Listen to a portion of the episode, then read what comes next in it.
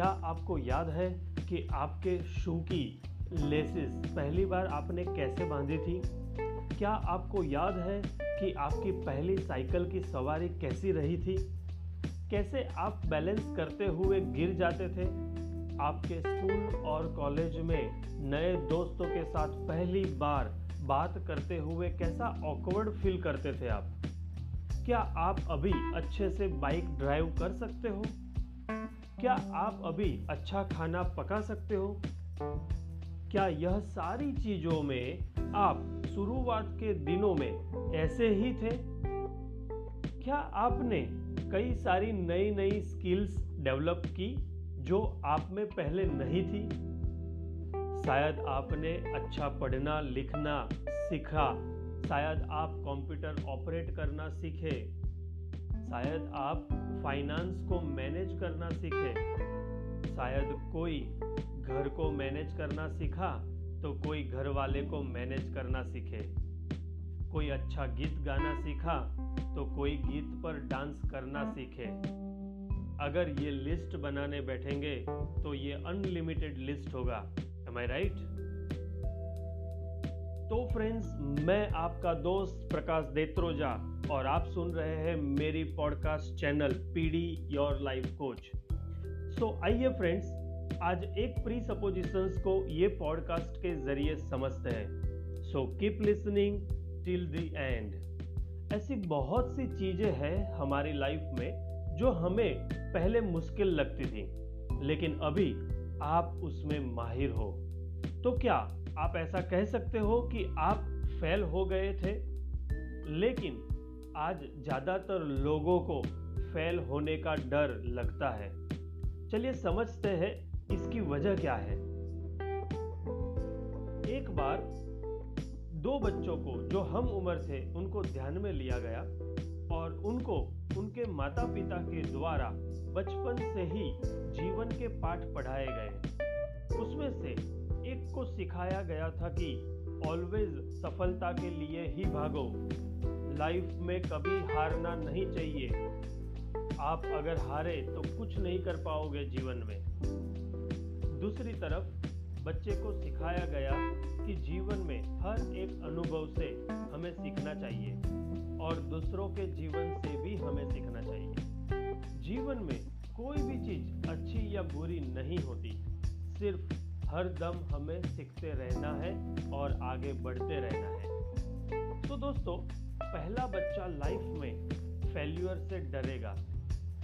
वो उसे फेस नहीं कर पाएगा, क्योंकि उसे कभी फेल्यूर का अनुभव ही नहीं करने दिया गया और ना ही फेल्यूर को अच्छा बताया। तो मुझे बताइए कि कोई भी व्यक्ति जीवन में फेल हुए बिना सक्सेस कैसे हो सकता है? यानी निष्फलता का स्वाद चखे बिना सफल कैसे बन सकता है? दोस्तों, मेरे हिसाब से जीवन एक सीधी रेखा के समान है, जिसमें से एक और सफलता है और दूसरी और निष्फलता है। लेकिन जब आप कोई काम करते करते आगे बढ़ते हैं, लेकिन आप वह काम को कंप्लीट नहीं कर पाए तो वो विफलता कहलाती है। ना कि निष्फलता। क्योंकि निष्फलता मेरे हिसाब से जब आप कोई काम को करना ही छोड़ देते हो और उसके लिए प्रयत्न भी नहीं करते तो वो निष्फलता है। इसीलिए कहा जाता है कि गिरना हारना नहीं है, बल्कि गिरकर वापस न उठना हारना है। यानी परिस्थितियाँ हमें विफल करेगी, लेकिन उसमें से कुछ सीख लेकर वापस नए एक्शन लेना है। फिर हो सकता है वापस गिरेंगे, यानी वापस विफल होंगे, फिर उसमें से वापस कुछ नया सीखेंगे और वापस से नए एक्शंस लेंगे। कुछ समय के बाद सफलता तो तय है दोस्तों। सो फ्रेंड्स एनएलपी की यह प्री सपोजिशंस कहती है कि there is no failure only feedback अब, जब भी हम लाइफ में फेल होते हैं तो हमें सिर्फ़ तीन स्टेप को फॉलो करना है फ्रेंड्स जो बहुत ही आसान है। पहला स्टेप्स एक्सेप्ट द सिचुएशंस यानी कि जो परिस्थिति है उसका उसका स्वीकार करें। जैसे मैंने कहा कि हम जब भी गिरते हैं या हमारा मन चाह रिज़ल्ट नहीं मिला दैट मीन्स नॉट फेल्यूअर वहाँ हम विफल हो गए। सिर्फ़ यही सोचने से ही हमारे अंदर एक्सेप्टेंस आ जाता है। लेकिन ज़्यादातर लोग परिस्थिति को एक्सेप्ट नहीं कर पाते और वहीं पर उनके अंदर फियर जनरेट होता है और वो फियर उनके ऊपर हावी हो जाता है। ये तो तय है फ्रेंड्स अगर आप डर के साथ कुछ नए एक्शन लेंगे तो वो भी एक्शन कैसे होंगे? डरे हुए। डर जो है, वो हमारा पावर कम कर देता है। और उसकी वजह से हमारा कॉन्फिडेंस भी कम हो जाता है।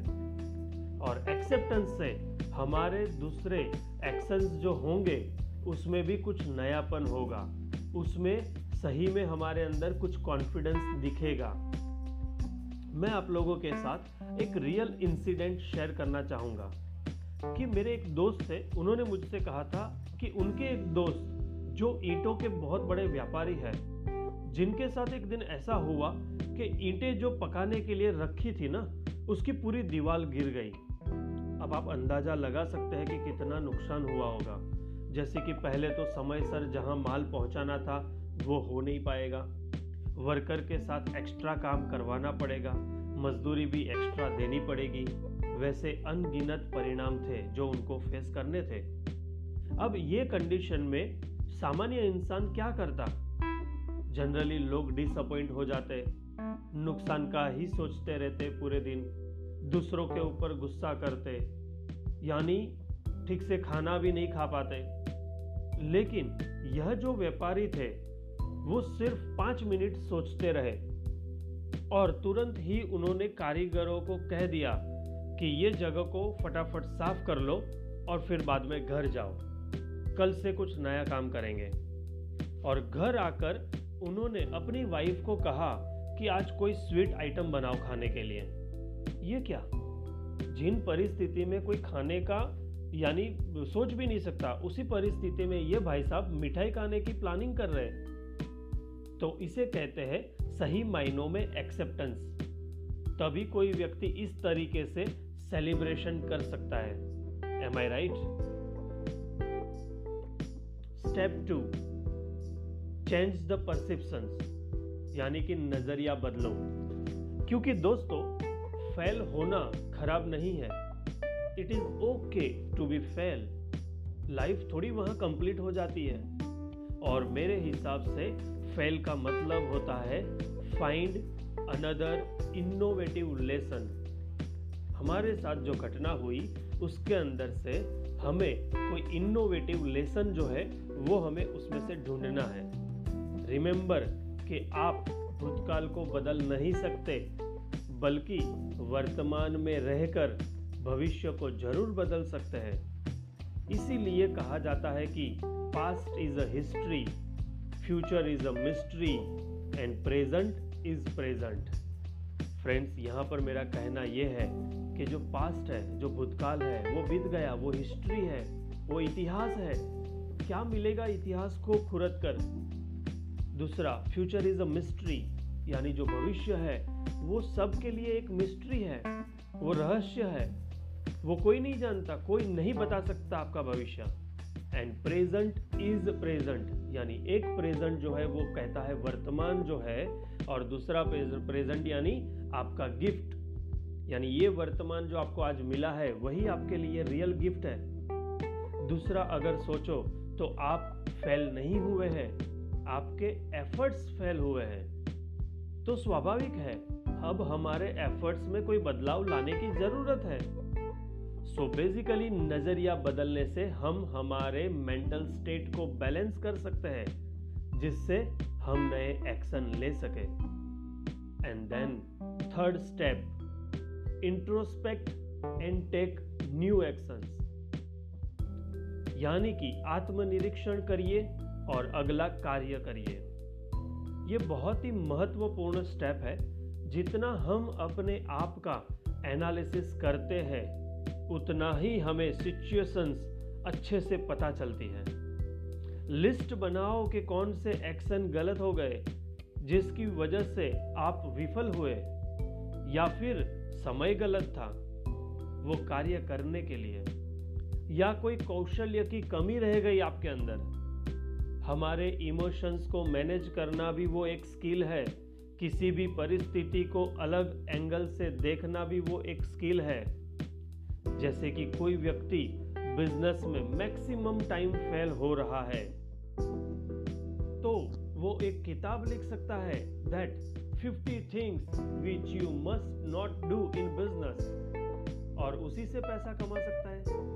इसीलिए दोस्तों कहा जाता है कि your failure makes your success story interesting yes friends ये तीन स्टेप्स से आप अपनी फेल्यूर को छोड़कर अपने गोल की तरफ़ आगे तो बढ़ जाएँगे, लेकिन चौथा, एक वन मोर बोनस स्टेप मैं आपको देना चाहूँगा, जो है कंसल्ट योर कोच फ्रेंड्स यानी कि आप अपने कोई पर्सनल कोच को मिलिए। दोस्तों, मुझे बताइए कि क्या आप अपनी आँखें देख सकते हो। नहीं एम आई राइट इसी तरीके से हम हमारी गलतियाँ भी नहीं देख पाते।